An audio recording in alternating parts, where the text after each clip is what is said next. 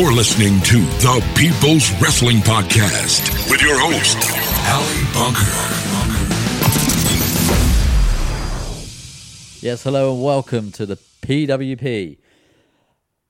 Lads, I'm joined by Aidan and Matt this week. Lads, a little bit of a different start this week because, well, there is some sad news, and I'm pretty sure all of our listeners are aware of it by now.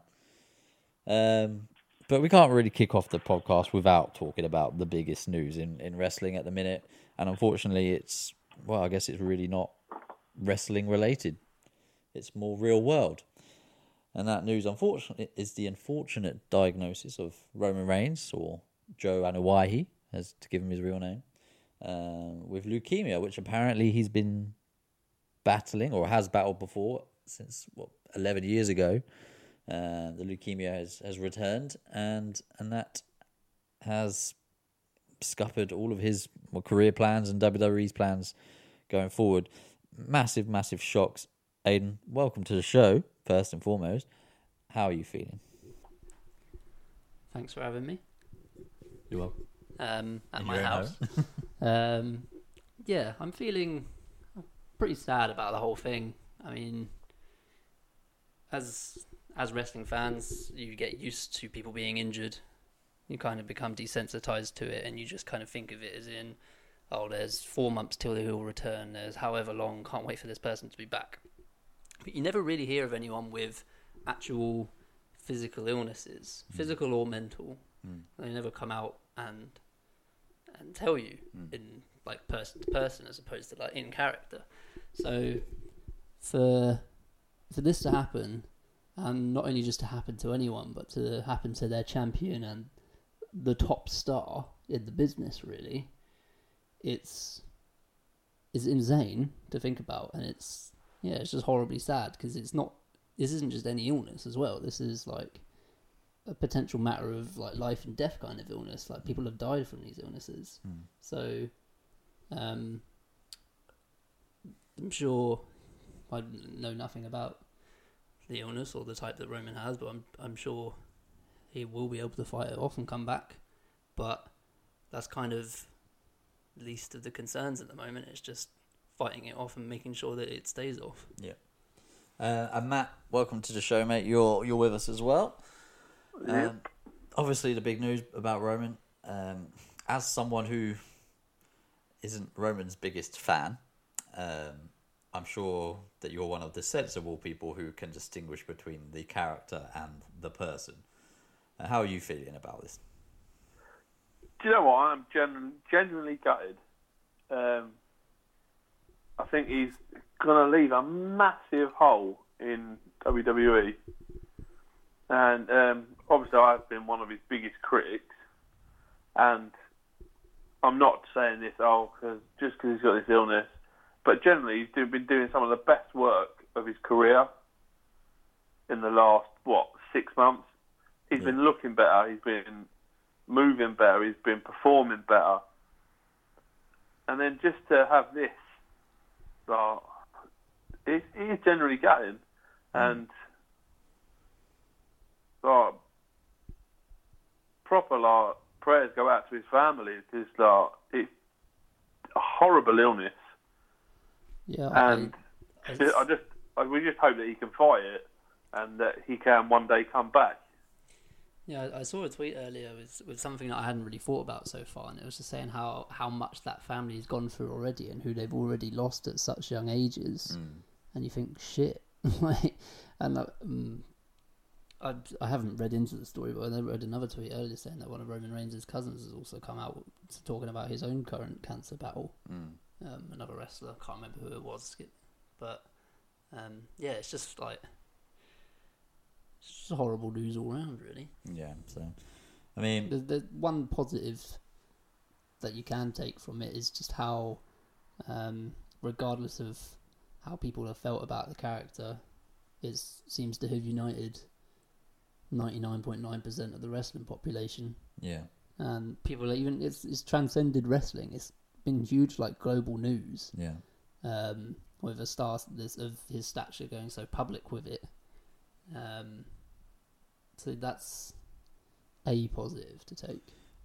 Yeah, and I mean, in a situation like this, you are uh, searching for uh, positive positives to to be able to take from a situation. Um, from a, yeah, personally, from a from a personal standpoint, the announcement was an absolute shock. Like that's the the overriding emotion when I when I saw it. I mean, I woke up at six fifty in the morning, maybe seven o'clock, to messages from you guys. One from Matt saying like, "What the fuck," and then one from you like, "Yeah, I've just seen it. It's insane." Yeah. And I thought, well, usually I would go back to sleep. usually I'd go back to sleep. I'd get up about there's been a twenty-five past change. twenty-five past seven. But I, I thought, hang on, like this is big news. Like something's because it's so early that Matt, you would have only you would have watched it from about six, right? Yeah, I li- literally turned it on about six o'clock and was just absolutely just gutted. I was like, whoa, this is just. And I knew you'd be up early, like at the gym or whatever. Yeah. Um, and I thought, this, hang on, something. This is different. This is not like this isn't just a normal.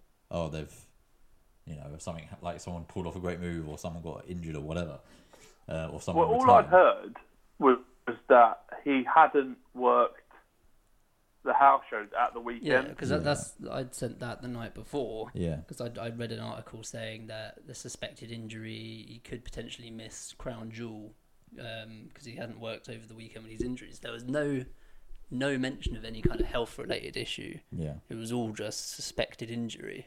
Yeah, I mean, a, a lot of it, a lot of what I had seen had just said, "Oh, he no showed," like he just didn't turn up, which is not, from what I've heard or seen anyway, is not in Roman's character to just no show. And everyone was saying that, you know, oh, showing a level of disrespect for the business, just not showing up, and every, oh, and then his biggest fans were saying like, "This is Roman, like he would show up if he could." Like, Yeah. it's obviously something serious.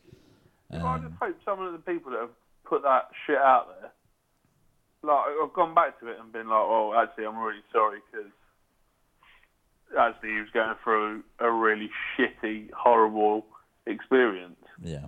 But I bet you 99.9% of them haven't. Yeah, I'd assume so. And I, and I'm thinking this is, and I was, what my point I was going to make was that that's kind of indicative of what happens with Roman. Something happens, 85, 90% of what you hear about it is negative, whether it's wrestling related or not. Um, and the difference with this is that people have finally been able to get over their hatred towards his character, which in and let's be honest, in certain times has transcended characters and become personal. Yeah. Um, like I've seen people like in the past like, just like wishing for him to die. Yeah. And- I've seen things like wish his daughter would get Yeah, run over, all that kind of get run over. bollocks. I mean, that there's one particular tweet about that sort of thing which sticks in my mind. I just think, how sick can you be to to make those comments about someone because they're a wrestling character that you don't particularly enjoy watching? Yeah, I mean, like back No, in the day, would- you had people would say singing. I'm, uh, I'm quite vocal in what I like and what I don't like. But I would never, ever, probably just because I'm not a cunt. Ooh. Sorry to use that word. But I would never, ever wish someone like an illness or their family to. Like I'm, I'm not Roman's biggest fan, but it's not his fault the way he's been booked. No. Yeah, I mean, you go back twenty years, and even even though you had people singing "Die Rocky Die," Yeah. It wasn't "Die Dwayne Johnson, I want you to die." Yeah. It was a character, weren't it? Yeah, and I mean, and, and to a certain extent, like to be fair to people, then no one's saying "die Joe die," for instance. No. like that, but it's it's they're still crossing a line. And what I wanted to point out was, um, and what really struck me from the from the promo was that the very first thing, and you can debate all day about how how scripted his promo was or whatever, but from what I, I've seen and heard, he didn't have a lot of time to to make this announcement Yeah, and it was very spur of the moment. So I doubt there was much scripting going on. It didn't seem scripted in any way. I wouldn't say it was at Um, all. Well, if you have you seen the footage uh, they yeah, I backstage? have. I've- I've seen it, but I haven't seen it with sound. So right at the end, he's like, "Don't show my car. Um, I've got an SUV, but it's not really an SUV. I didn't really have much time, Oh right, yeah. so he's been rushed in to do this one promo. Yeah, he literally left immediately after. Yeah, I saw that.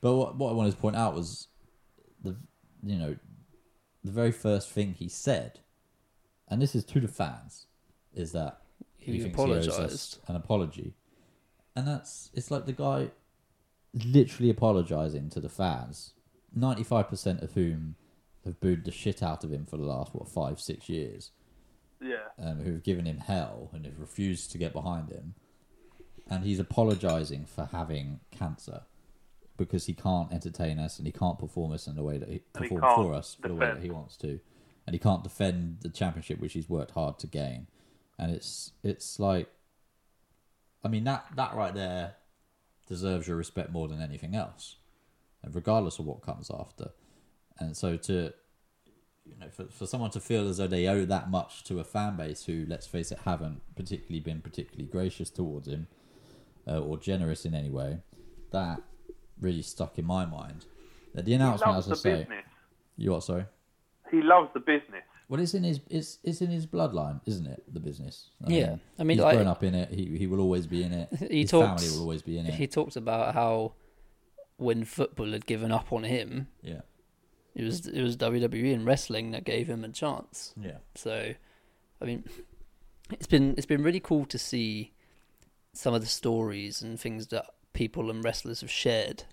yeah. I Um, mean, a particular favorite of mine was an Aleister Black one. I don't know if you saw that one. Yeah, I've seen Aleister Black's story. What my particular favorite tweet that I've read was from Johnny Gargano. I Don't know if you've read it. I haven't. No. But it says, and it's got like 30,000 likes, insane. It goes, Our job gives us the ability to portray larger than life characters who possess superhuman qualities and characteristics.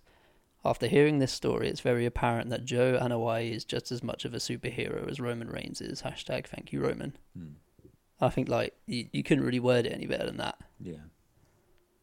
Yeah, I'd agree with that. Um, and yeah, just the, and you're right. So we shouldn't, we probably shouldn't try and tar people with the same brush. Let's face it, 99% of what we've probably seen online about this has been supportive and emotional and just genuinely like sad and showing genuine care for Roman or Joe as a person.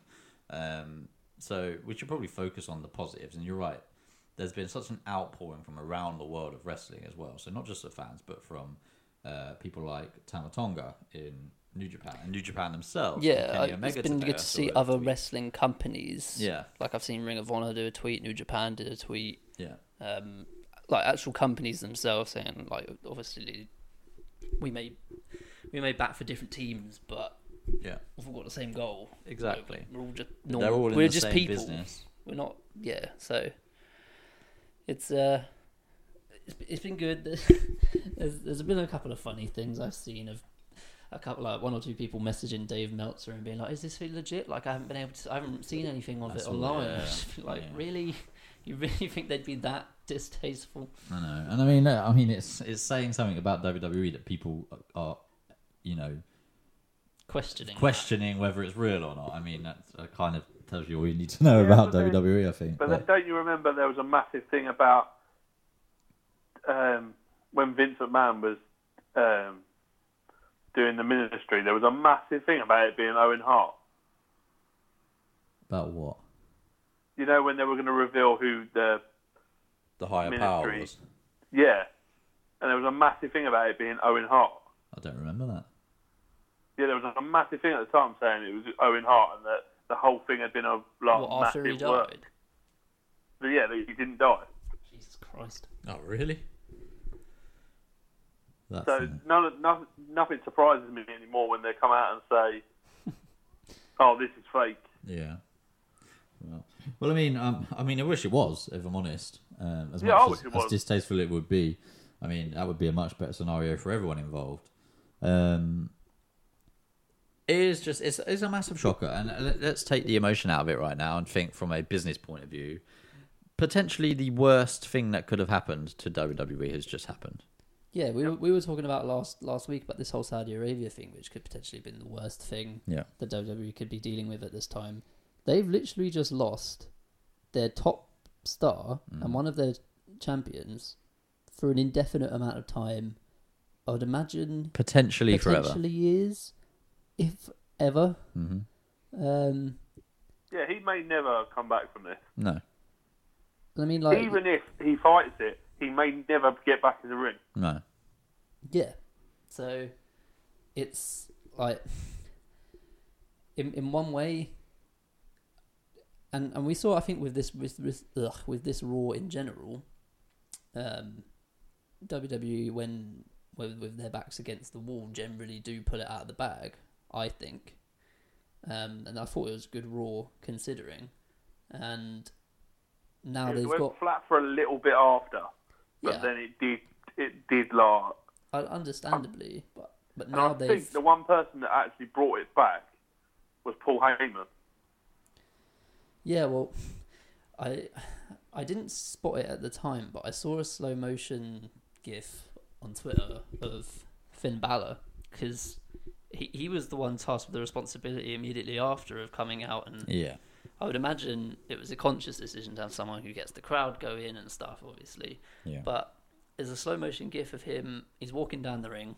He's already done his pose, and he's like pointing out at the fans. And he points to one fan or or two two female fans who are crying, and he he immediately like looks away and starts like like tearing up himself and has to kind of compose himself. And you just think like how much it affects how much it affects the wrestlers.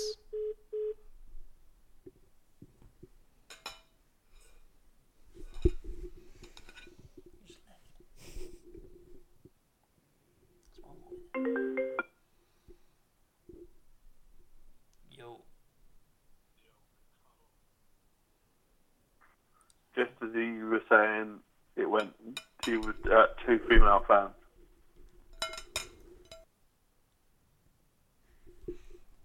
He sees two female fans in the crowd who uh, are still crying, uh, and he kind of looks over at them, and then immediately has to kind of look away, and you can see that he starts getting a bit like shaken up by it, so he has to kind of compose himself, and you just think not only the impact it has like on us as fans, but the people in the locker room and the people who know him best, and the ones who then had to immediately go out and work. I mean, like seeing Seth Rollins when him and Dean came out to the top of the ramp.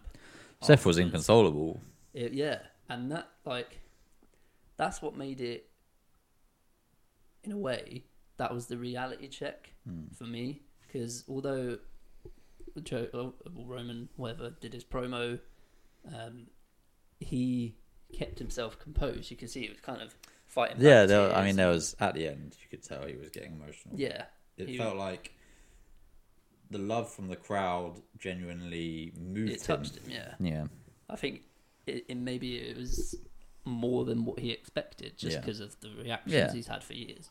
Um, so I just want to say this: that fucking one fan that said "you still suck" yeah, is an absolute fucking prick.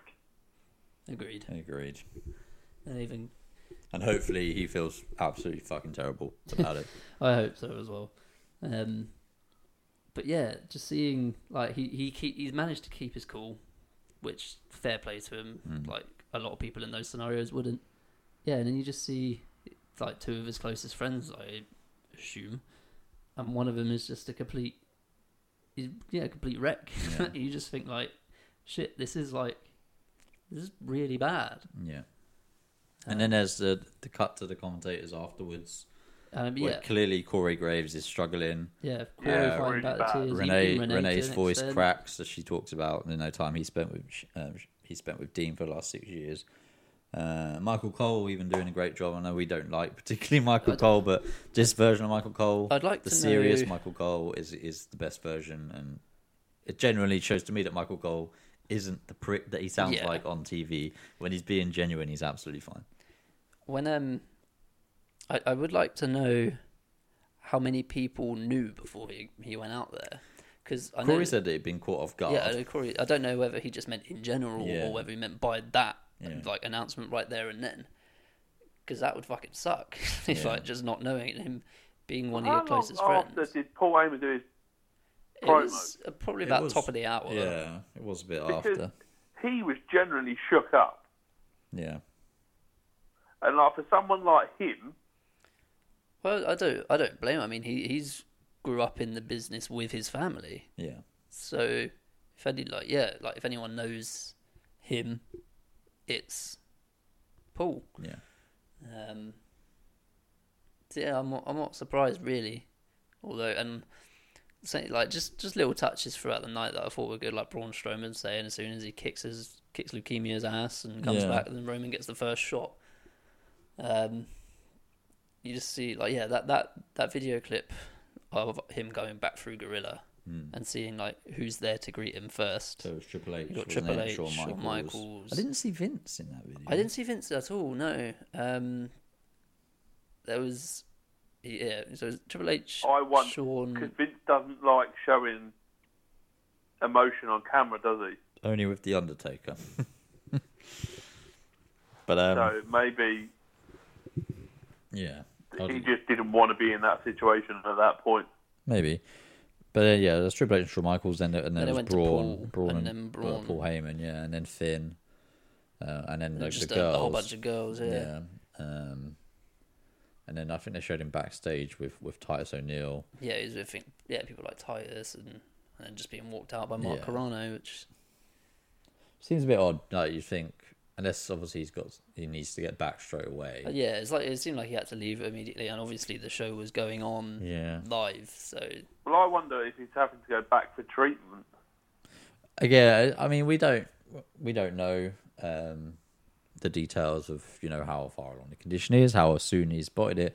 One would hope, you know, having gone through the disease once before, that he would know what to look for symptoms wise, yeah. I mean, I've, I've help him spot it earlier. I've heard that um, when it comes back a second time, the survival rates are lower. But then I also heard the complete opposite almost immediately after. And that's the internet for So you, right? I, I have no idea. I, I genuinely don't know. It just depends. It depends on the person, doesn't it? Yeah, I mean, I I- I genuinely know next to nothing about leukemia in general. So what, what what I know about leukemia? Here's some some straight and hard facts for you.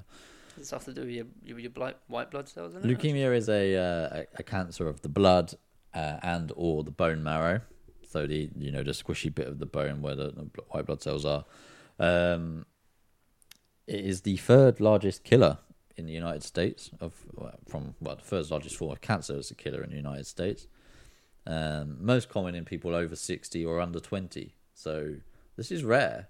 I mean, Well, someone- I know that two people at my school died from it. So Yeah. It's very rare for a 33 year old healthy healthy man to yeah, contract this is- leukemia.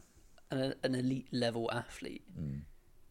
But you know, it, it just goes to show you, right? Cancer is is doesn't discriminate. No, Uh, it's just it's I think disproportionate um, amount of people, especially in wrestling, you know, haven't had cancer. If you the current stat, stats in the UK, for instance, are that one in two people will get cancer at some point in their life, and I don't recall hearing about any other wrestlers, especially active ones, who. well, I mean, yeah, you generally got you, cancer. you generally hear about it after they've retired. Yeah, I like think 10, uh, 15 years Jimmy after. Jimmy Snuka, for instance, I think got Bret Hart. Did Bret Hart had He had prostate cancer. Yeah, uh, that was a big one.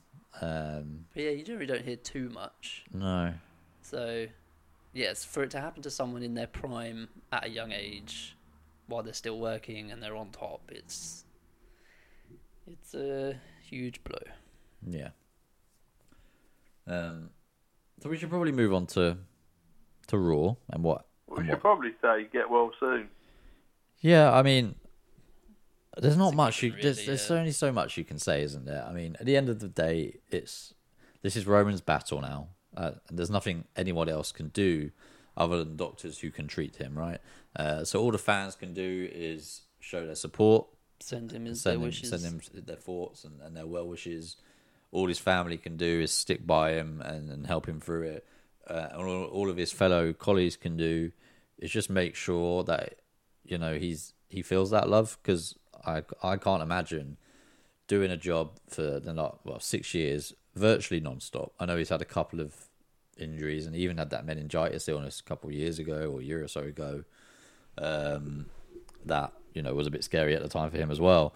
Um, but I can only imagine coming from that to being off the road indefinitely is a big culture shock more than anything else.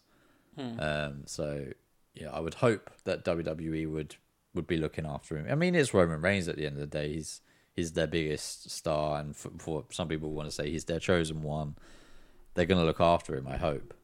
Um, they need to keep him involved, obviously away from the public eye, but just make sure he feels it, that it love. depends how how public he is. 'cause I know that he wants to go public with it in order to raise awareness and all that. which is always stuff. admirable.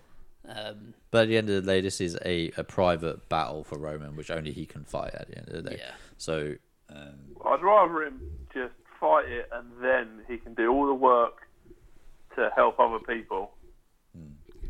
I just I I can't wait for I don't know Royal Rumble 2023. I don't know, like whenever, just and then the countdown happens, and then all you hear is "darn it," and then people lose their minds in ju- glee rather than disdain. than, uh, than when we saw the 2017 Royal Rumble and he came out last and people went home. See, I mean, obviously that's a that's a you know great a great target for someone like Roman to have in this situation.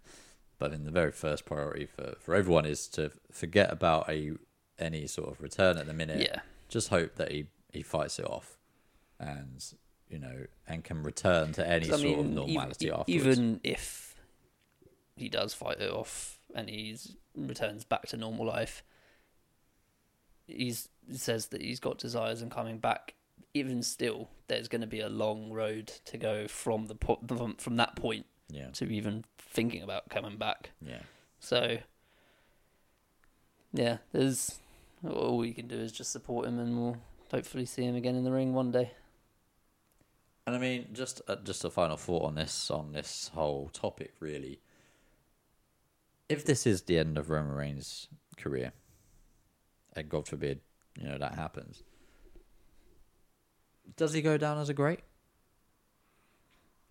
I think when you think of the impacts that he, especially as part of the Shield, but just in general, had in such a short amount of time, um, Can you name anyone else that's main evented consecutive um, WrestleManias, WrestleManias? the only I think there's only two people who've main evented four in a row. The Rock, and It was The Ho- Hogan. Ho- Hogan did four, and I, and I think it was Hogan again. Did it four in Well, he would another. have done the first four, and then the next, and he wasn't in the He did, like, one- final for yeah. WrestleMania five, I think it was. Then he was six, seven, joint main event for seven or eight, joint main event for eight. Wasn't supposed to be in any main event for nine, but just was. turned up. But then wasn't that? Yeah, so I think it's I think it's Hogan twice and then Roman. So like even the Rock, the Rock did three. Yeah, that's true. I think Triple H might have done three. Cena's done three. No one else Hmm. other than Roman. Stone Cold, he did. Yeah, he missed 2000, didn't he? So, yeah, I mean, for me, he does. I mean, like at the end of the day, he's he's won multiple world championships. He's He's a Grand Slam champion. he's a. Grand Slam champion. He's big love. impact with the Shield. Um, and I know it's only been six years. but- Legendary family, like obviously plays into it. yeah, I know it's only been six years, but um, I mean, I mean, Stone Cold only had a six, seven year WWE in ring career. Mm.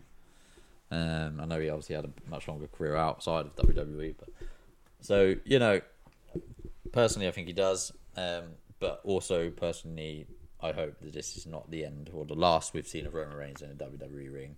Um, but if it is, um, and even if he does battle cancer fully and he beats it, and he doesn't come back, then fair play to the guy. He's put his heart and soul into the wrestling business, and you know, for reasons beyond his control, that's been taken away. So we'll see. But uh, yeah, I, I think I speak for us all when we say we really hope that um, he can fight it back, fight it off, and come back and be Yeah, definitely. the Roman Reigns that we know and occasionally love. And you can Yeah, let's believe be honest. that. I would love for him to come back and then for me to boo him again. Who else are you gonna boo, Matt? Right?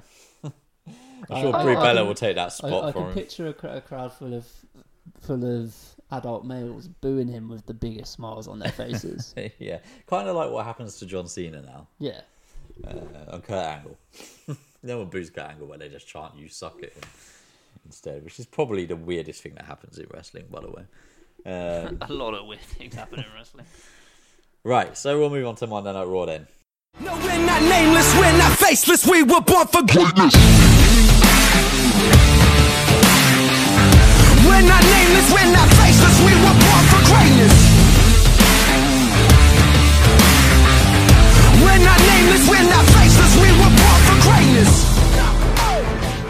So, Raw from um, is it Providence, Rhode Island? No, was it? Was it Rhode It was- Dunkin' Donuts Arena. Dunkin' Donuts Arena. So obviously it kicked off with the uh, the Roman Roman announcement. Following on from that, then as we mentioned, Finn versus Lashley, um, and as you say, We'll quickly fucking skip that. well, I mean, it, we were down. You could tell that Finn coming out was emotional. You could tell the whole thing was an emotional uh, roller coaster for everyone involved. Um, I mean, fair play to Lio Rush for perfectly maintaining his most annoying character, um, and for Bobby Lashley for, for main, maintaining composure. I mean, it passable match, um, which Finn wins, which is just a rare feat. It was like they, they went to Lio, go out there and just piss these people off, get them back. and he did it, to be fair. You did do it. Uh, Lio Rush is potentially the most annoying person I've ever seen, heard, or like just ever not ever been in the presence of because I haven't, but ever encountered. Like the guy is his voice annoys me. His his the fact that he doesn't have a t-shirt on annoys me. That annoys Renee as well, apparently. his chanting annoys me. Uh, Did you the see fact my- that he's so ridiculously young and athletic annoys me. Did you see my tweet about him? About him being the 2018 version of Enzo. No, about um, how we now have um, Finn Balor's non-stop smiling versus Lio Rush's just incessant laughing. Yeah, that's crazy. But and he does it the same way each time. Yeah, it's like it's a sound. it's, it's like a clip that It's plays. it's the laughing equivalent of Michael Cole's The Big Dog Yeah. its boss time. Yeah. Um, but what we're thinking, like, take away the the Roman Reigns emotional situation. Roman's out for an indefinite period of time. Braun Strowman, it's got to be. You've got. They've got now push Braun Strowman because if they start pushing Bobby Lashley, I'm fucking not watching it. Well, I was thinking, actually going the other way. You know, what what about Finn? I mean, at the end of the day, he he was Universal Champion for a day, gave it up, never really had his proper title opportunity. I know that Roman had gave him a title shot on Raw a few weeks back, or a month or so back. He I don't think WWE clearly at one time felt that Finn was worth investing in, and his stock has only fallen since because they haven't invested that time into him.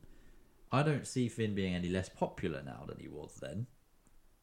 He's just potentially less over, if that makes sense. Yeah, he's less. When when he first, I first don't think Vince sees anything in him.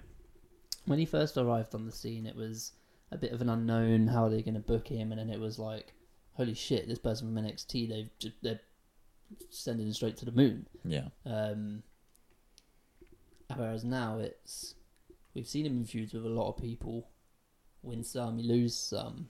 Yeah. Like, The thing is, though, with Finn, I don't recall him losing that many feuds. no, to be But fair, I don't not really a lot recall of. him definitively winning many feuds. I feel like not a lot of his feuds, They don't come to much. yeah, fully like They come to don't a reach their actual conclusion. conclusion, do they? They sort of And just, fizzle out. Just things like he had he, he had SummerSlam against um, well he had what he had a pay per view match against Baron Corbin, Which he had a- him which he won. Then and he lost, lost to him on Raw Raw. because he cheated. Then, And then he went beat him. Demon at SummerSlam, Yeah. and then had another match with him the night after. Yeah. And But beat- then what? Did he beat him again? I don't. I can't remember. can't remember. No. That's the problem. I think Baron Corbin might have got himself disqualified or something. I'm not sure. Um, So for me, I would be pushing Seth Rollins. I'd lose. I'd get him to lose the IC belt. Dean Ambrose, Braun Strowman, and Drew McIntyre. They'd be the ones that I would go. They're they're the ones we need to put off. yeah. I mean, have you, and you, you take into account Kevin Owens is out with double knee surgery. Sami Zayn's out with, with double shoulder surgery. Now Roman Reigns is out with this terrible, terrible disease. Um, you know, th- their options are limited at the end of the day. Uh, and people have, when we've tweeted things like this out, people have come back and said, well, this is why you build multiple stars, like for things, that shit like this might happen. Well, I'm sorry, but no one's predicting this. But at the same time, there is an, an element of truth to that. Like, ha- WWE sold themselves short here by um, putting all their eggs in one basket, so to speak. Yeah, I mean, in an ideal world, every year is gonna have a Rock, Stone Cold, Triple H, Kurt Angle, And Undertaker. Undertaker, yeah, Kane, Um, and then a mid we, we just we, we don't we don't have that at the moment. No. Um, I don't think we'll ever will. Like we, we, yeah, we never. these will. guys are better wrestlers than those guys by a mile, but they're they're not able to flourish in the same way because the world is a different place. Um, so yeah, so we don't have that that level of uh, popularity and character. So yeah, no, now's the time. I guess they can kind of, without it sounding disrespectful to Roman, they can kind of use this as a reset. Because people have called it the Roman experiment for however many years Yeah, and now it's not as if um, they're moving Roman down the card. Hmm. It's Roman's going away. Yeah. They they I would assume they would have to The assume worst thing forever. they can do is putting the strap back on fucking Brock Lesnar. that is, and I genuinely believe that they won't do that. However, if it does happen, I will not be shocked. At the end of the day, WWE right now have got to be pressing the panic button, and if there is a big star for them to put the belt on that can, you know, attract attention, sell tickets, and just get eyes on the product, it's Brock Lesnar, unfortunately. Yeah, I think But I don't think Brock is bought into being a full time talent, which he never was anyway. But I don't think he would. He's bought into being champion, defending the title at any point. I don't think he would be going past Crown Jewel whenever that might be, or wherever that wherever that is. and we also can't forget he's got a UFC fight coming up. Exactly, and obviously that's a fair distance away, but he ain't going to be jeopardizing that for anything. No, and I mean, No. like for me personally, if if um if you don't put the title on Strowman now, then you never put it on him. Yeah, Yeah. I, I, I have never really been interested in him as the champion. I've No, always me like neither. think he's the And- kind of character who doesn't need it. and I'm still not, if I'm honest. Um, but in this instance, it's the the lesser of two evils. Definitely, and I mean Braun deserves. Braun deserves to be. Yeah, a they champion at they the end of the shafted day. him with his stupid cash in scenario. Yeah, Um, so and he's he's been the most popular and over act organically that they've had in years. yeah. So I think yeah, he he, he deserves it. Even if it's just like a short term fix while they figure that's- see, out that's a long term plan. Seth Rollins lose the Intercontinental title, and I would probably put that on Elias. Yeah, I mean, so there's many interesting developments on Raw this week in terms of feel, uh, face and heel turns. Elias being a very great example of someone who was generating genuine, like massive heel heat, but is still liked by the by most of the WWE universe. Um, they've turned him face, apparently, like seemingly. I mean, you, you don't hit Baron Corbin with a guitar from behind and, and not get cheered for it. Let's face it. Um, I mean, I mean, they they did the telltale sign of an authority figure talking down to him Yeah. and him stepping up. Yeah. Which is, and do you know, to be honest, I didn't hate it. I actually quite enjoyed this bit. I thought this is a, I liked it. a chance to see a different side to Elias. Yeah. You know, because, you know, as great as his stuff is, it can get quite samey. I can't see how WWE could enhance his Yeah, I, heel I don't know what his character any next heel further. level would be. Exactly. He's already the, pretty much the nastiest he can be, right? In terms of what he says to the crowd. But I just love, I find him so entertaining. just as a heel, just ragging on the crowd. It makes me laugh every single week. I, So- it, it makes me laugh because the American crowd just literally buy into it every week. they get so annoyed by it as well. But um, as a you know, as a face, I think um, Elias has great potential. I mean, personally, I I really enjoy it when he plays like nice upbeat guitars, guitar Yeah. music as well. Like his people performance on. Raw. I can't like. I don't think it was. I think it was an original tune. Tune. I'm not sure, but it was great. I loved it. I thought you could clap along to that. You know, he didn't sing. I think he just played a tune, didn't he? Because I suppose he hasn't really done it in a while, but he, rather than singing like against the town, if he's in a feud with someone, he'll sing about the person he's feuding with. Yeah. So that's the kind of thing he could do with as a face. Yeah. He could just say funny things about About- the, yeah. like the same way that The Rock does. About you know, and let's face it, there's there's a few things you could mention about Baron Corbin. Yeah. about why they've made him wear a shirt now, uh, how he now has no hair. Call him a briefcase wanker. Um, so yeah, I mean, I'm I'm very interested in Elias as a face. I mean, I, I at my very first instinct was, oh, you can't make him a face. Like he's a natural bad guy. And then I thought the reaction he got was good, The reaction and, he always gets and he doesn't good. have to change much No. to be a face because he ba- well, already gets cheered. All you have to do is just stop. Stop insulting the people. town. Yeah. You can still insult people, just different people. And let's uh, picture this. Like, you know how upset people get by him? Imagine how much they're going to love him if he says good things about the town. Yeah. I think the Steelers are going to win the cup next year. Yeah. Exactly. And like, Americans are so like up for that sort of thing that they'll absolutely eat it up. He may become they the most will. popular guy on the roster very quickly. Which is an insane thought really when you consider what for the last you know Year and a he- half. he's only been doing it for like a year a year and a half on the main roster, which is is crazy. Um yeah, I'm I'm very excited about Elias as a face. I think that works well. My only problem with it is, and as I can't keep going back to, Kevin Owens has just gone out with a with an injury. When he comes back, he is not a heel, unless he thing. does something dastardly when he in, returns. In the space of two weeks, due to injury and illness, they've lost one of their biggest heels and one of their biggest faces. They're, they're their biggest face, their biggest star. They're two huge roles Yeah. to fill because Kevin Owens was the kind of guy who, whenever they needed a bad guy for the good guy to go up against, stick Kevin Owens in there. Um, so it's it's huge, like a responsibility for someone to fill, and they need to pick the right people. They've they've seemingly turned well, I say seemingly, they've turned Braun face again.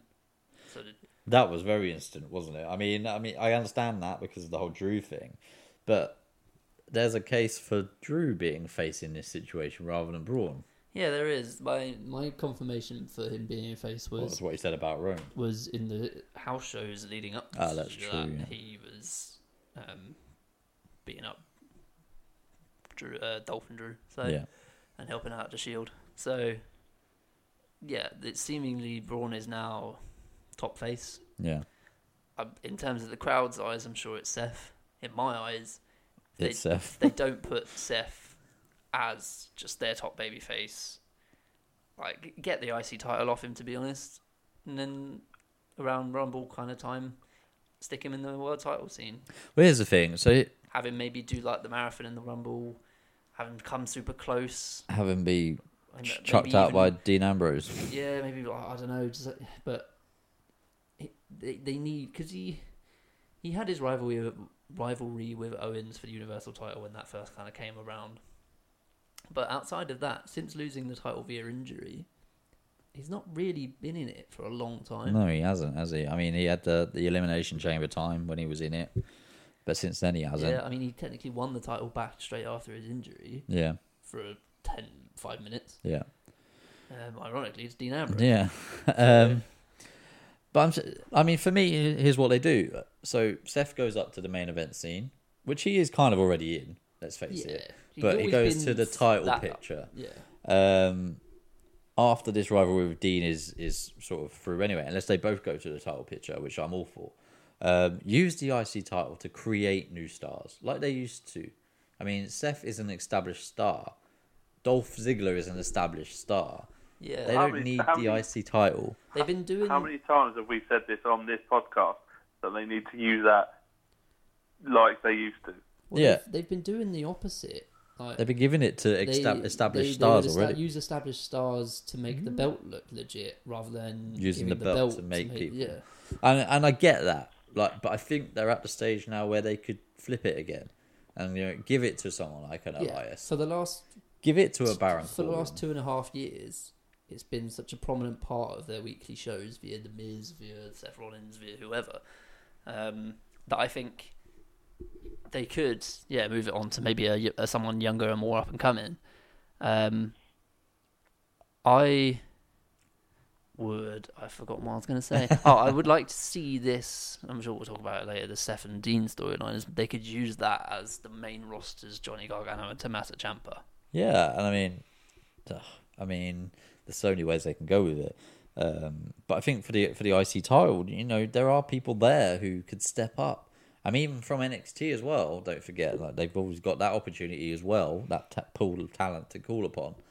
That- Um, That's been a lot of the rumours this week is um, with these injuries and stuff that they've had going on on the main roster. After Survivor Series will be a what they call it a slew of call ups. yeah, Um, I would love to see them call up Undisputed Era. yeah, yeah. I mean, I think that's most people's first choice for uh, a, for people to a come A lot up. of people's fear is that they'll they'll get ruined and stuff. But I think if you're that good, um, it's hard to ruin something that's that good. Yeah, uh, they're one of, if not the best thing about NXT at the moment. So if they were to get called up, it's surely they'll Is that match not just crying out to be made though? Adam Cole versus Seth Rollins. I mean, Adam there's many Cole matches with Adam yeah. Cole that I think people could- people could argue they'd rather have him on SmackDown um, than on Raw, which I which I would understand when you've got the likes of AJ Styles and Shinsuke Nakamura there. Johnny, Johnny Gargano is another one name that keeps coming up to, to be promoted. Uh, Ciampa, obviously. Aleister Black is another one. Velveteen Dream. Imagine Velveteen Dream in the IC title picture. I mean, that Oh. That would make him a Velveteen star. Dream's the kind of person where they, they could put that on him on his first night. Exactly. Like they did Kevin Owens, basically. Yeah. Like they did Carlito. Remember that? Yeah, I do remember that. Um, but yeah, there's just so there's there's a lot of options. I mean, they are if you if you look at that level below, um, Seth Rollins, Dean Ambrose, etc., etc. I mean, you are kind of scraping the barrel a little bit, unfortunately. Yeah, that's where you reach your Drews, your Dolphs. Well, I mean, Dolph, I don't want Dolph in the IC title picture. At the end of the day, the guy is one of the best talents on the roster, and he's in an unfortunate position where he probably never going to be main event worthy again.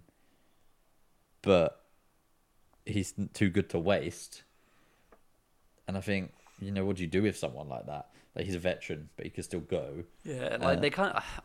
I suppose it depends. You you kind of want to avoid the what he ended up doing on SmackDown, being the gatekeeper to the NXT guys. Yeah, Um, yeah, it's, it's tough. I mean, it does look quite thin on the ground. Underneath that, I mean, you've got Elias, you've got I don't know. Who am I thinking? of? Bobby Roode. In terms of singles guys, there you've got Finn, obviously. Well, yeah, I I mean, Finn is Finn needs to be at a higher level than um, than where you know than the IC title, unfortunately. And I know he's never won it, and I know it'd be great for him to win it. And I hope that he doesn't because I think that means that that's where WWE think his level is, and I just know he's much higher above. He's he's a higher level than that. Yeah, I suppose it's tough. You can't push everyone at the same time.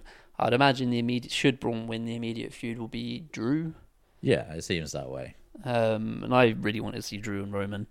Um, so hopefully that Drew will get elevated to that position. Yeah, Um, but yeah, it's it is looking a bit thin on the ground. unfortunately. I can't picture what they're going to do for a WrestleMania main event. Well, I mean, they've kind Got to be Seth and Dolph. Dolph.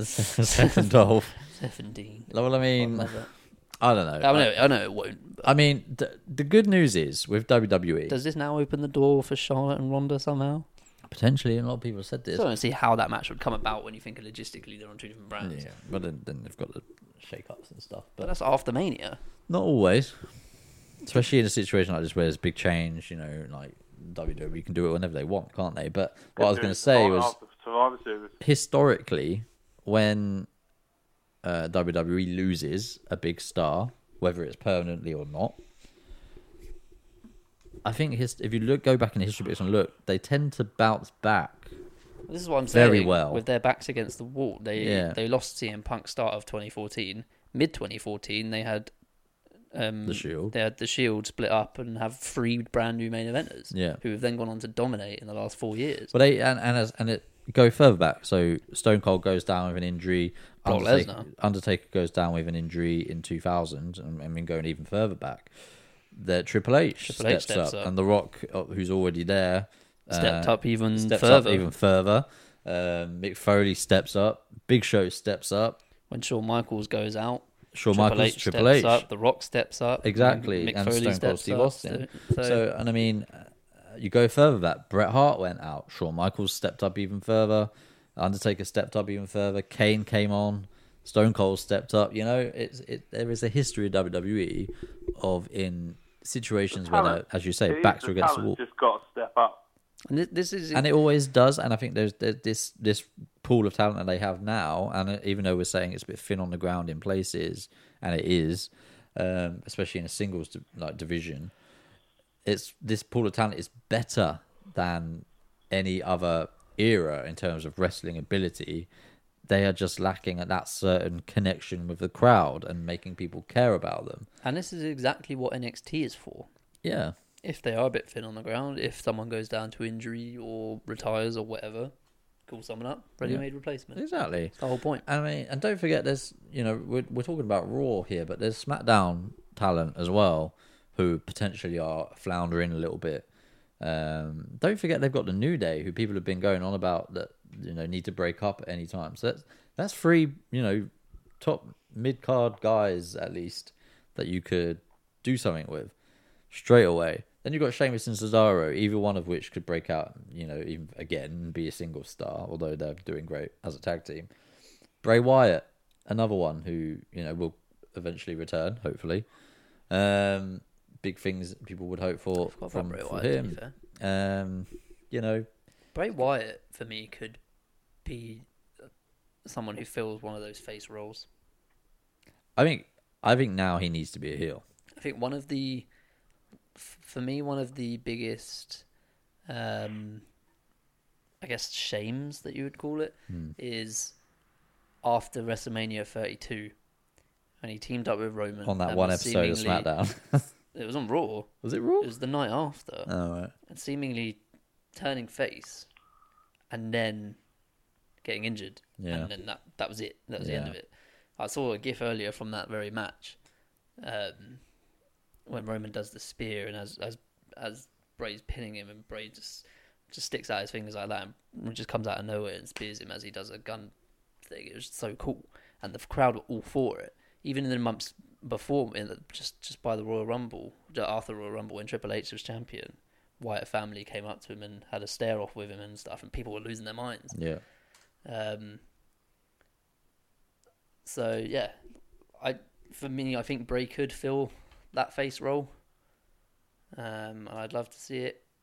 I don't know if they will though. No, me neither. I don't know.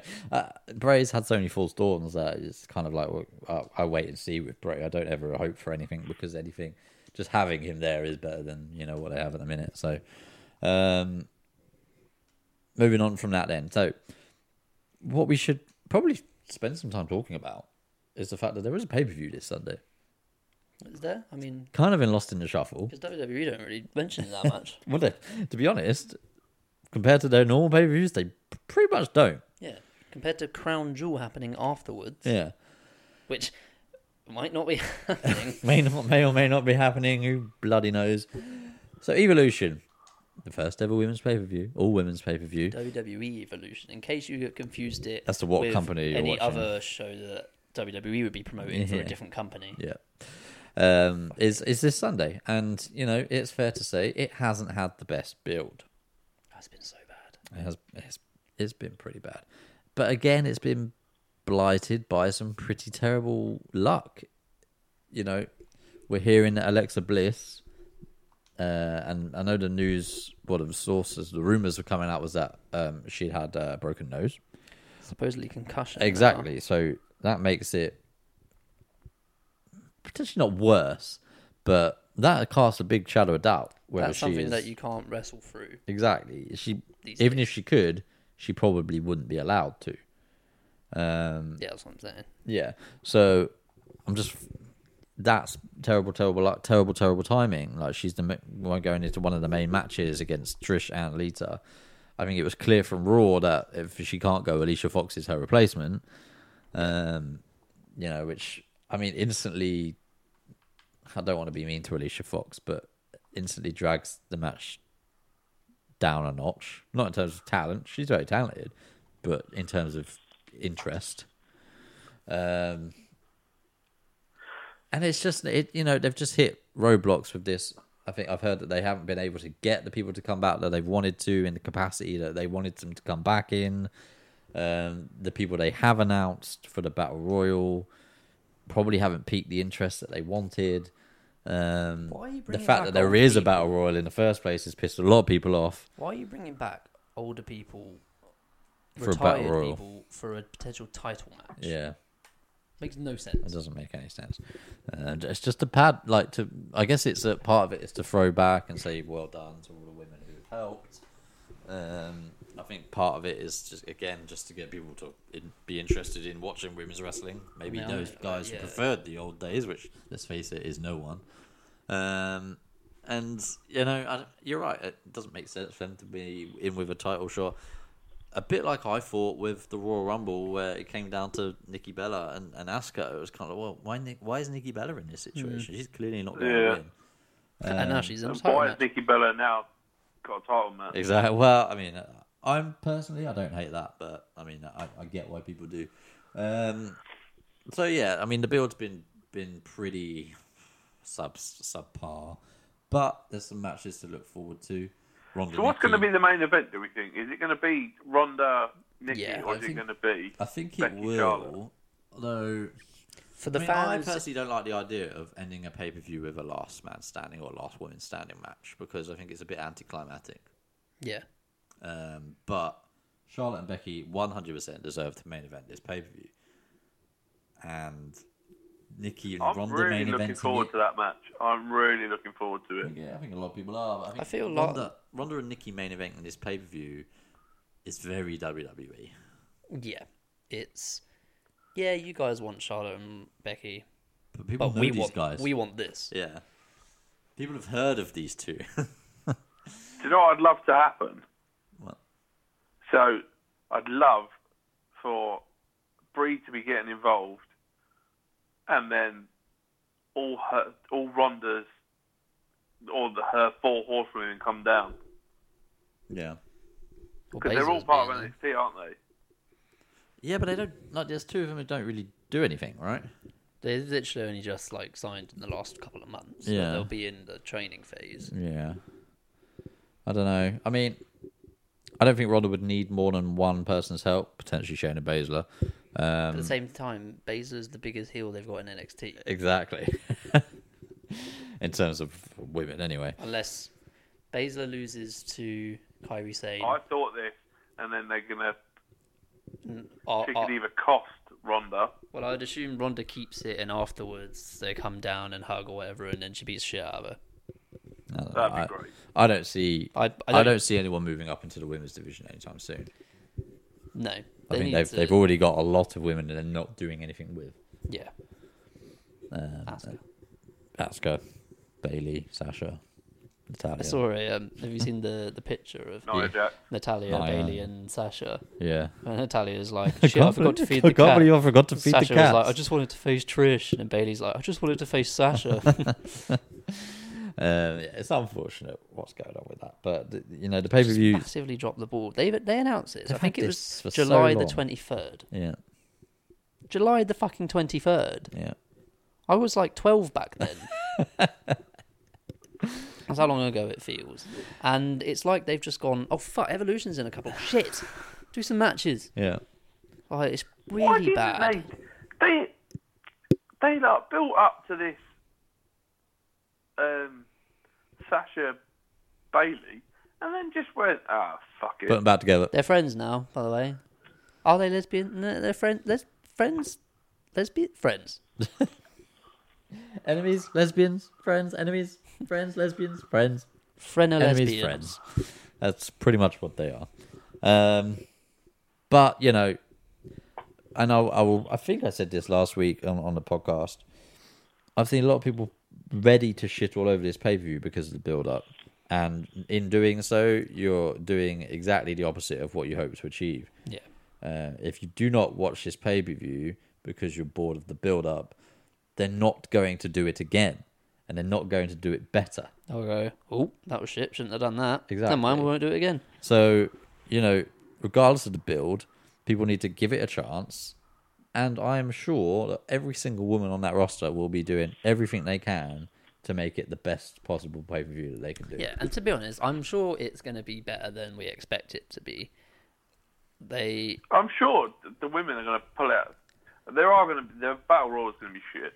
Let's be honest. Well, they always are. Even with, if you could put AJ Styles, Daniel Bryan, Seth Rollins, Dolph Ziggler, John Cena, Kurt Angle, all of the people in the World Cup, all of the best wrestlers in the world in a battle royal, and I would still think it was shit. Put them in a Royal Rumble, different story. Yeah. Battle Royal, terrible. Never ever enjoyed a Battle Royal. Ever. Especially the one that Mojo won. Where's he now? Oh, he'll probably be in the IC title picture now. I fucking said it. he's done, he's done well since then, isn't he? Yeah. Um, but yeah, I mean, so evolution. I mean, guys, what what are your what are your thoughts heading into? It's on Sunday, by the way. Like we we haven't really spoken about the match specific matches. Predictions. We predictions. I'm sure we'll do some at some point. Um, but what are you guys what are you guys thinking or feeling heading into it? What are you looking forward to? What you're not looking forward to? Battle Royal. You know what? What's your highs and lows? Charlotte Becky is Without doubt, it's, it's the best story going in. It's probably going to be the best match on the night. You would assume. I kind of wish it was maybe something like an Iron Woman match, thirty minutes. I just don't like last. I, last I don't like last, especially because it's supposedly a feud ender which can still end in a draw. well, we've seen this before. um, so yeah, that match. Um, I am absolutely terrified for Nikki Bella's neck. Yeah.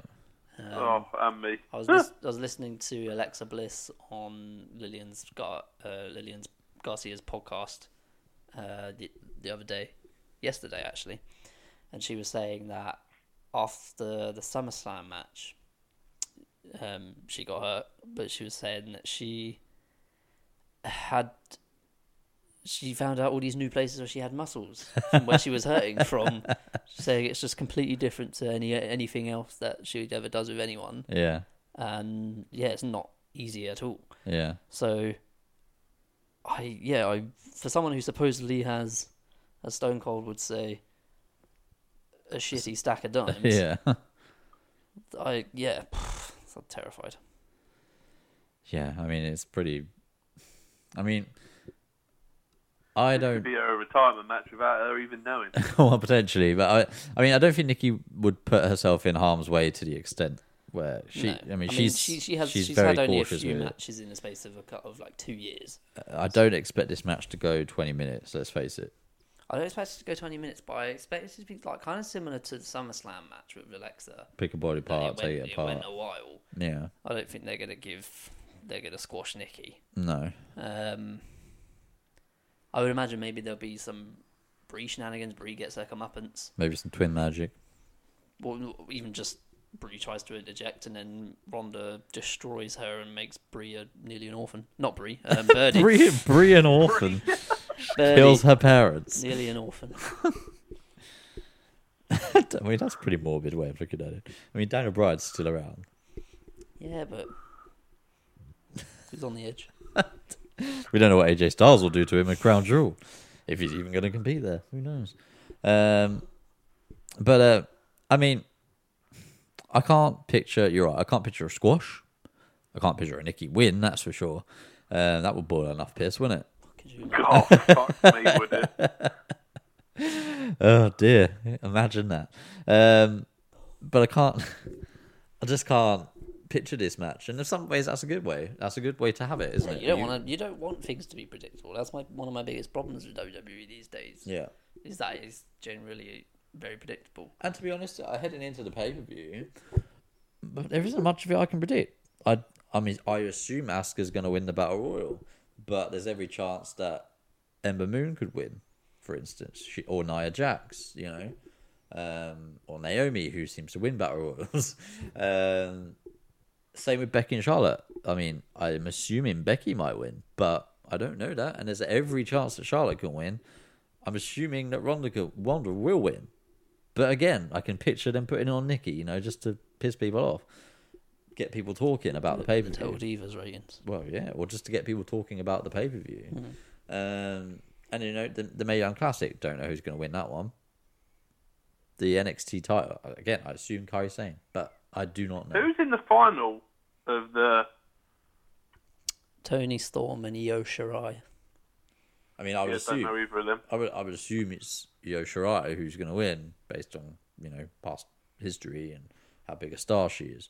Um, but again, I mean Toni Storm, she could very well walk away with it. So, I mean, there's so many different uh, variables in this pay per view that it's actually quite exciting thinking about it.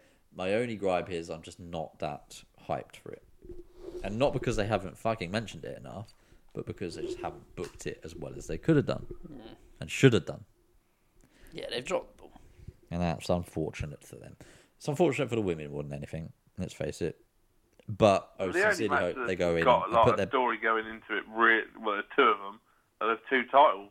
Yeah. Well, I mean, and, and in a way, that's fine. Like, I, I feel like that's what it should be. They should be the main stories. But there shouldn't be be other stories, yeah. Uh, I mean, the Riot Squad versus Sasha, Becky, uh, Sasha Bayley, and Natalya is, is a throwaway. You know, Riot Squad needs Raw something to do. Like that, that, just the whole There's three women who can do it against them. You know. the whole thing just reeks of um, we have a women's pay per view and we need to get people on it. Yeah. If this wasn't a women's pay per view, if there was just a normal pay per view coming up, the the only people who would really have any TV time in the last Becky, month Becky and Charlotte. are the title feuds. yeah. Um, I mean, yeah, there'd still be incessant number of six women tags anyway, Yeah.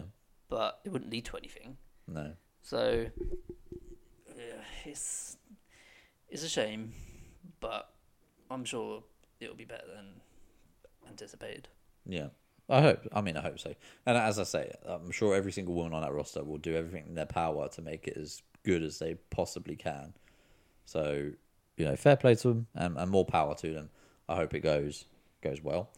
Um, from a back to a raw standpoint, then the big talking point, obviously after the Roman stuff, and sort of ties in this Dean Ambrose heel turn. What were your initial thoughts? Holy fucking shit. I mean, my, my thoughts were. Here's me, picture picture me now watching my my phone at work on my lunch break, just casually watching Raw. Gets to the end of the main event. That's a nice feel good moment. I'm glad that they done it. Turn away, ready to. What the fuck just happened? you know, do you know what for me? I was like, why is he grabbing his hair? Oh, fucking hell, that's why he's doing it. Yeah, for me, I the only thing that I'd seen from Raw before watching it was the Roman announcement and the announcement. Well. I'd gone all day not seeing this, and I don't know how I did it because I didn't deliberately go out of my way not to look at it. yeah, I guess there's so much Roman stuff that you kind of It filtered out the rest. yeah. So, there's Did you like my advice by the way? your advice. Yeah, don't do a Burnley. Play to the whistle. Um, yeah, I, I literally punched the air when they won. And Like you said, it was a nice feel good moment. It was a really good match, and the crowd are into it. Yeah. Um, and then, yeah, when it happened, I just went, oh, "This makes so much sense." Yeah. Because there's no way they continue they, they can continue the Shield without him, No, of course they can't. without Roman. And it's just per- it's just per- timing was perfect. The, the the thing that I loved about it the most though was just the little the little subtleties. and both Dean and Seth played it perfectly. Oh, Dean they, Dean doing it, and then kind of having like a bit of a like It was a, like s- a, like a oh, schizophrenic just, it's just like breakdown. why? Why have I done this? What because he was like on? he was like punching the ground and being like why why like you made me do it. Why have i done this? Like he was like conflicted within himself as if he had two personalities one that made him do it and then one which immediately regretted it. And seth seeing that initially and reaching out to him and telling him it's okay like he gets it. Yeah. it's an emotional night. He's maybe just getting something out of his system. And then dean just snaps. Yeah.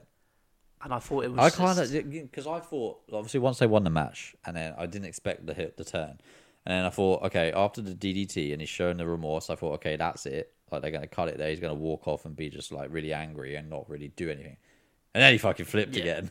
then it's like okay this is no, this, is a proper it. heel turn because that even after the dirty deeds, you can think okay, he might probably just needed to get that out of his system. Yeah, because like people forget, he was going to do it last week in the match. he's gonna do it last week. He tried to do it last week. Let's face it. Um, and uh, you know, I big props to Seth in, in, in, in this situation because you know we're talking about people needing to step up. Seth Rollins can go in the ring. Seth Rollins has a character which, let's face it, isn't particularly well defined. There's nothing special about his character. He's an arsonist. he likes to burn things down. Um, but other than that, like his, I think his character in a minute is you go out there, prove that you're the best, and have the best match of the night, which is great. Um, there was a lot of character work in him taking this beat down from Dean, yes, there was. It was amazing. and and that's probably what impressed me the most. This- I loved Dean's facials, and I loved Dean's tenacity, and I loved the like the just schizophrenic nature. Dean, of Dean's it. facial expressions in this were perfect. and I love Seth's just. It was like resignation.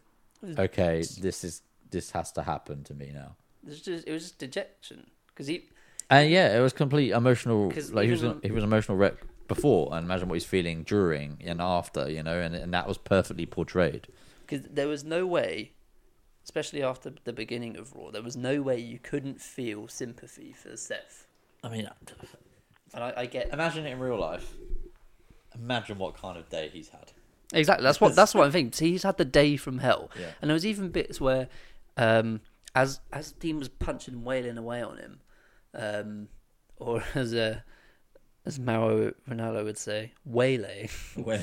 um, as he was getting punched, I don't know if you could hear it, but he was saying, "I'm sorry," yeah, and Dean being like, "Say it again." And he said, "I'm sorry," and he punched him, and then say it again, yeah. and it was just like, oh, it was just it was just perfect. I think. I think during like Raw, even though I watched it, like I watched the first two hours before work, and I watched the last hour after work. It was such an emotional roller coaster. Yeah. Like by the end of it, I was like, "Oh my! I am absolutely shattered." I was I generally did feel exhausted after watching it, and it was it was um obviously an emotional that- roller coaster of, a, of That an is in a great way that we are exhausted watching it. Yeah, that that Raw didn't feel like a slog. You didn't you didn't come away from it being like, oh, glad that that's was a over. painful three hours to watch.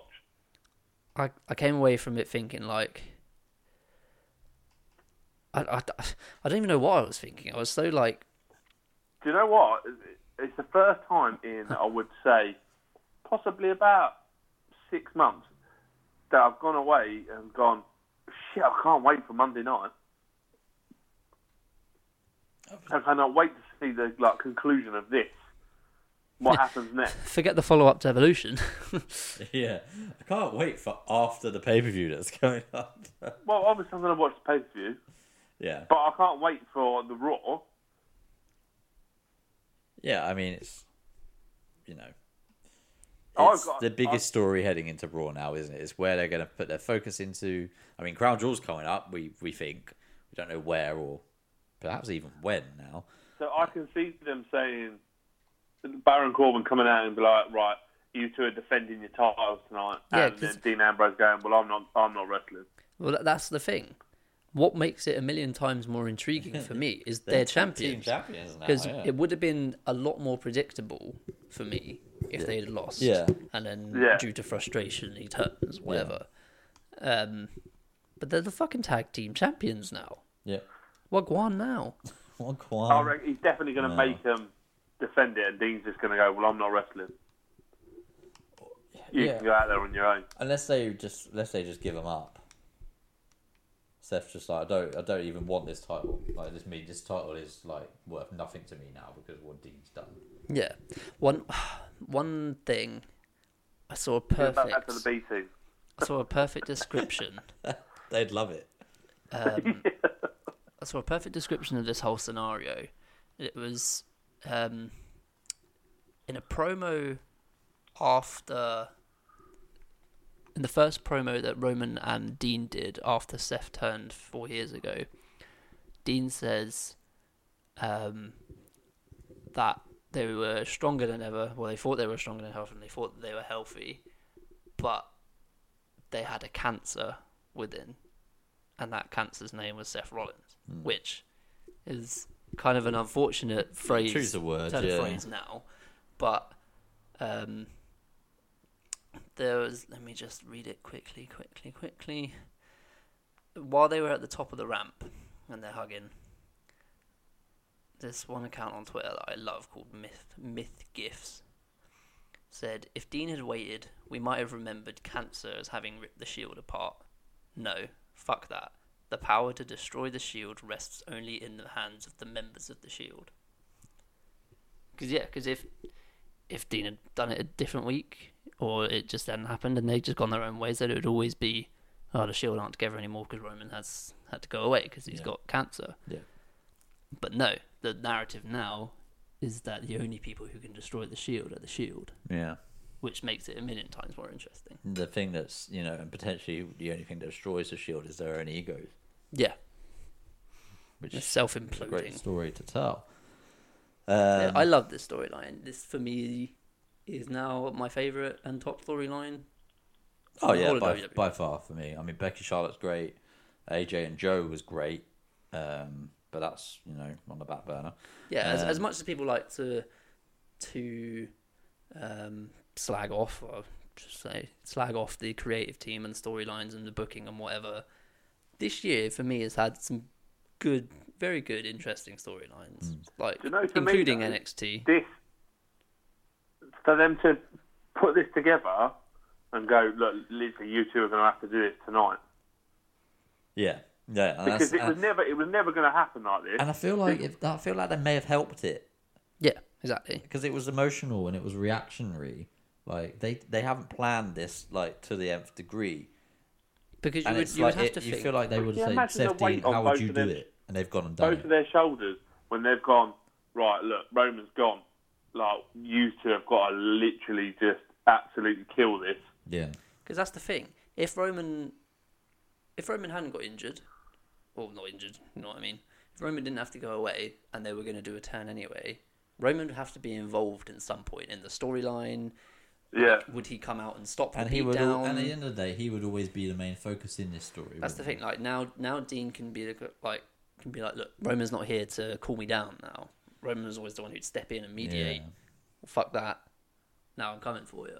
Yeah, yeah. Um, so now there's there's absolutely no question because otherwise, if if that beatdown was to happen and Roman hadn't had to basically retire, Hmm. you'd be like, where was Roman? Why didn't he help? Yeah. And then that would be followed up maybe next week. Yeah. Whereas now it's just these two. Literally, like as of right now, nobody else in the entire WWE matters Yeah. to these two people other than the opposite. Yeah, exactly. And uh, I think that's the way it should be in a feud. Yeah, Like this is this now turns into a blood feud, and that's the best kind of feud. um, heading into a big part of the year as well. I mean, we get this post WrestleMania lull, and then there's a post SummerSlam lull. And I feel like we've come out the other side of it now. We're at the Survivor Series sort of time of year, which traditionally is the least, um, entertaining. and yeah, the least entertaining of the big pay per important. views. Um, yeah, least important, I guess would be the word. Um, and things tend to go on a back burner for this pay per view because they start like we've seen with the Under Siege stuff with Raw versus SmackDown, we've seen that for a couple of years. which was one year ago yesterday, by the way. Yep. Um, you know, things seem to get put to the side just for this pay per view, and then they go back. Yeah. But I hope this year they carry it on. Like Seth versus Dean in a unsanctioned street fight, for instance. Yes, please. In the main event of Survivor Series. Not even for a title. Yes, please. Great match. Hmm. Storyline's already there. It was deserved. It would deserve to headline, and you know people would love it. Agreed. Unfortunately, I could see them watering it down with a Team Seth versus Team Dean, which just no, no, not not up for. Oh, why did you have to say it? I mean, if you hadn't have said it, it wouldn't have come true. But and like, surely when you think of it, Sasha and Bayley had to go to counselling. That's true. And they were beating the shit out of each other. Otherwise, like, they would have got every moved other to week. SmackDown. So, God forbid.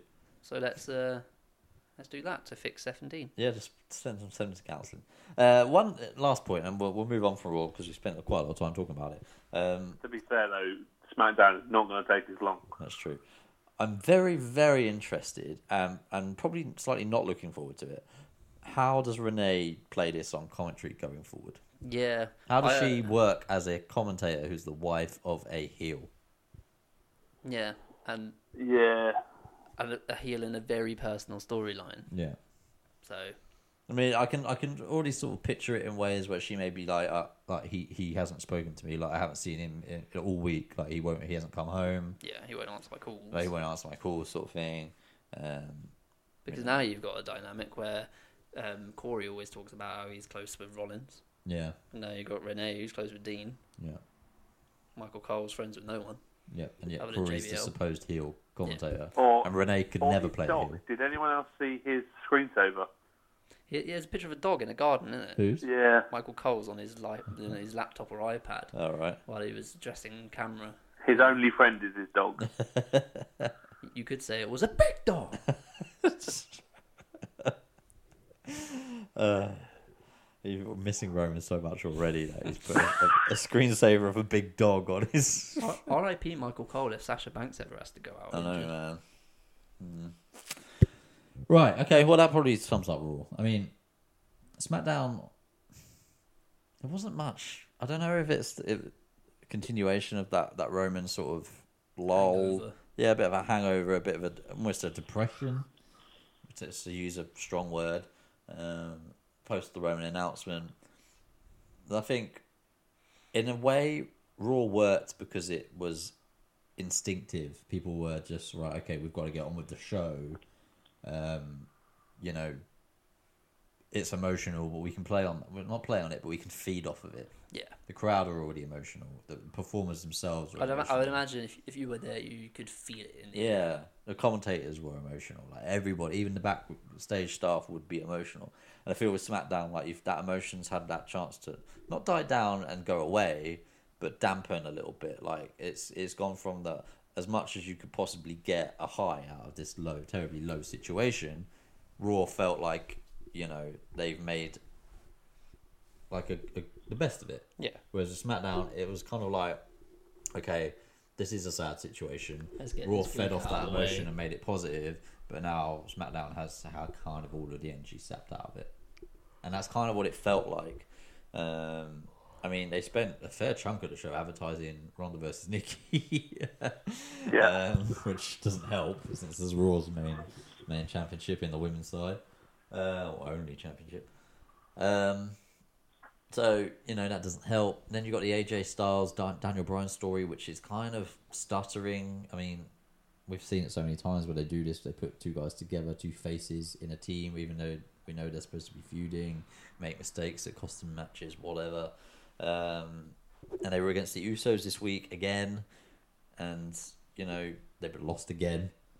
I liked uh, the tribute to Roman. Did you see it? The Superman Superman Splash. splash um, which was good. Um, SmackDown as a whole, I mean, we we got this New Day versus Sheamus, what, the Bar um, situation where the Bar are now five time tag team champions, and the Big Show has joined them. So we saw Big Show versus Kofi, which was essentially a squash match. And you know what? I completely agree with everything Corey Graves was saying.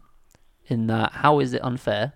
Yeah, The the New Day came out and said they were cheated last week. yeah. How? Well, Kofi, Kofi got- wasn't in the match, Kofi got put through a table, which distracted Biggie. I get that. but at the same time, uh, was seemingly anyway. Sheamus and Cesaro were as distracted and like taken aback Not by if it. They planned it. Um, that's what I'm saying. Yeah. But like, it's how you react to it. Yeah. You've got to be smarter than that. Being like, look, Kofi's not in the match. Ignore it. yeah. Screw you, Kofi. So they didn't get screwed at all. You just got put for a table. Oh well. Um, I got a match. they, they didn't get screwed. It's not unfair because the numbers are even. But but it is the big show. Yeah, and he's shit now. Well, he kicked the shit out of Kofi at SmackDown. He chokeslammed him five times.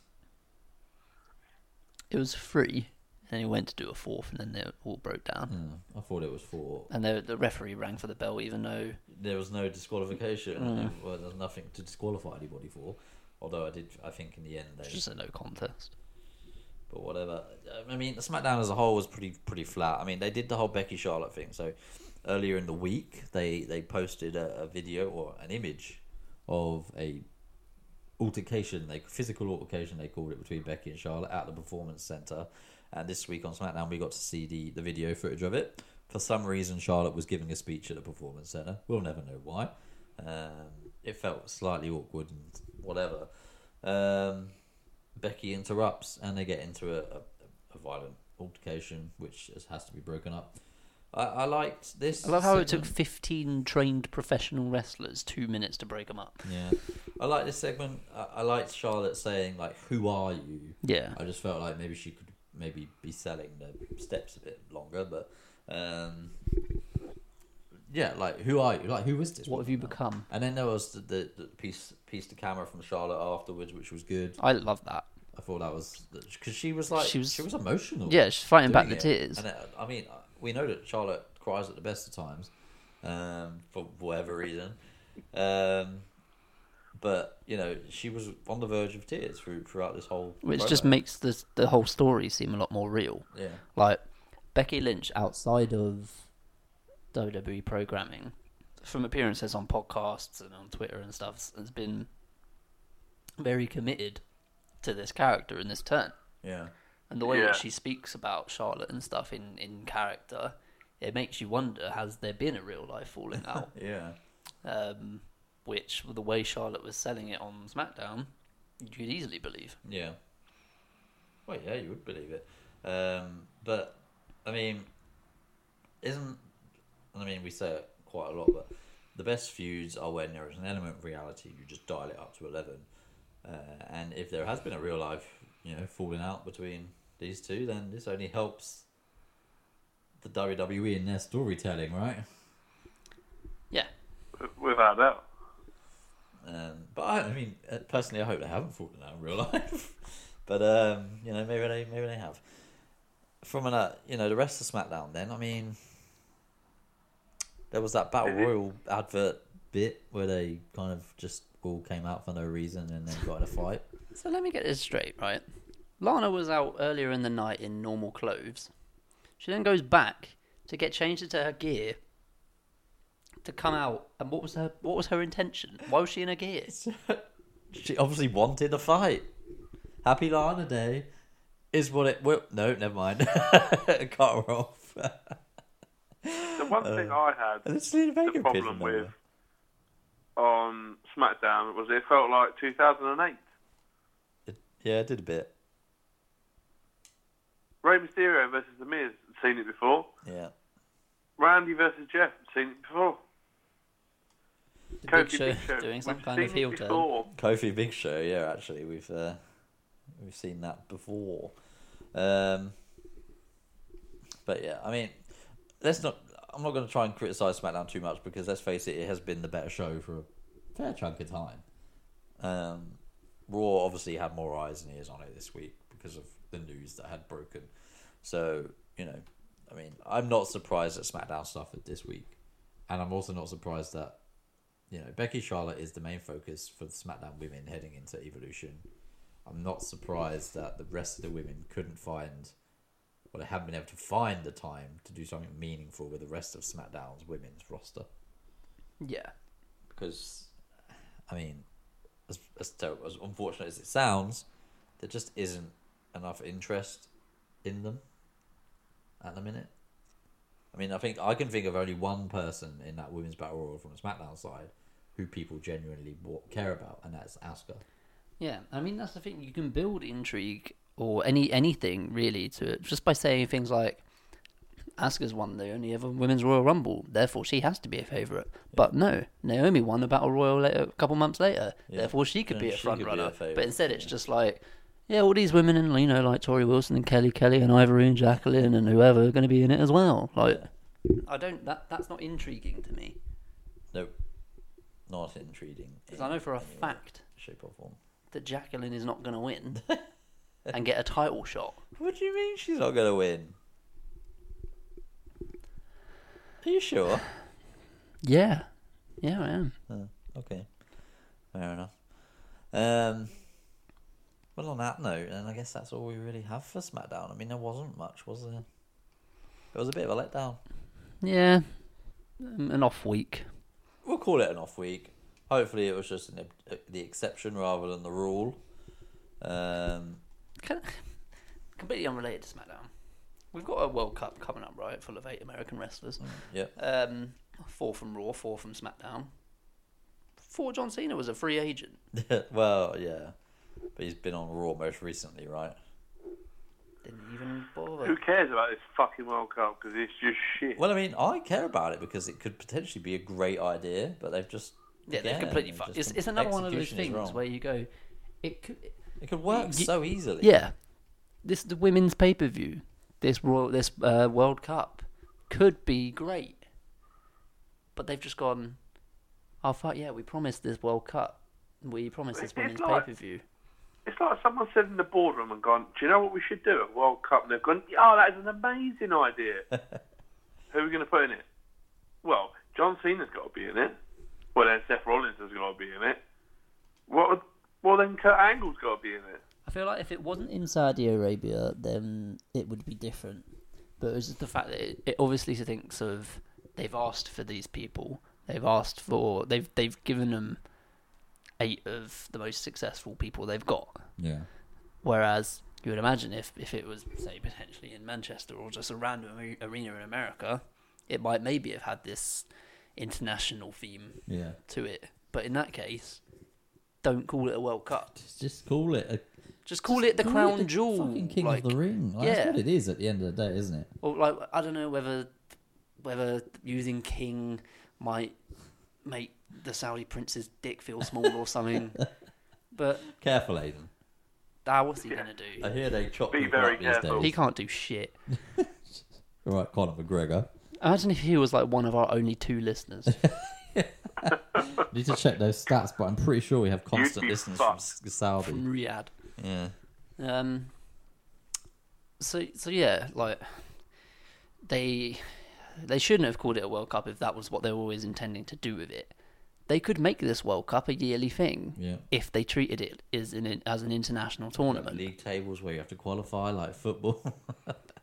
But yeah, instead we get mixed match challenge, which to be fair is actually quite entertaining. I've actually watched it this year. I've seen various different clips of it, but I don't think I've ever seen actually a, result of a match. I don't know any There's- it's, it's a lot different this year as well. It's not one winning, one loss, and you're out. Oh, is it not? No, there's there's like like Balor and Bayley have got two wins, country dominance. I've got two wins, and like yeah, I don't really know how it works to Who's be honest. got- oh, I haven't and watched Mickey any Yeah, any of it, yeah, I- even the first series. The first series I enjoyed, to be fair. yeah. I thought it was pretty good. Miz and Asuka did some great stuff. Um, I remember there was Goldust and Mandy Rose were a team as well, which was weird. But um, As I look, as I look at it, trying to fit in what I fit in already is hard enough. giggity. Um, Happy Valentine's Day. wrestling, wrestling, you filthy minds. Um, but yeah, I mean, I'm, I'll probably try and catch it at some point, but I'm not. I won't be surprised if I don't at any point watch any of it. Because at the end of the day, it's not important. I think last time didn't ask Miz and Asuka give their money to a dog's shelter. yeah, their chosen charity. I mean, I mean, I like dogs as much as the next guy, but I feel like there's much. I'm not gonna say I'll probably get a lot of hate for it, but I feel like okay. I feel like there's much room for charities they could. Give I mean, money to. surely this year, I know it's supposed to be the wrestler's choice, but surely it has to go to like leukemia research. Or Or at least something. yeah, a cancer research place. But you know, I know hey, they've got the whole breast cancer awareness month. and they have Connor's Cure and all that. And, you know, but we'll, we'll see. I don't Yeah, actually know. Connor's Cure that was advertised at Hell in the Cell. Yeah, that's true. Um, I don't know too much about the uh, the charities which the the guys have chosen, so I'm sure Natalya's got some sort of cats charity, um, and stuff like She that. Maybe might have something for like dementia now. Potentially, maybe that would you know be more appropriate. Um, we'll see.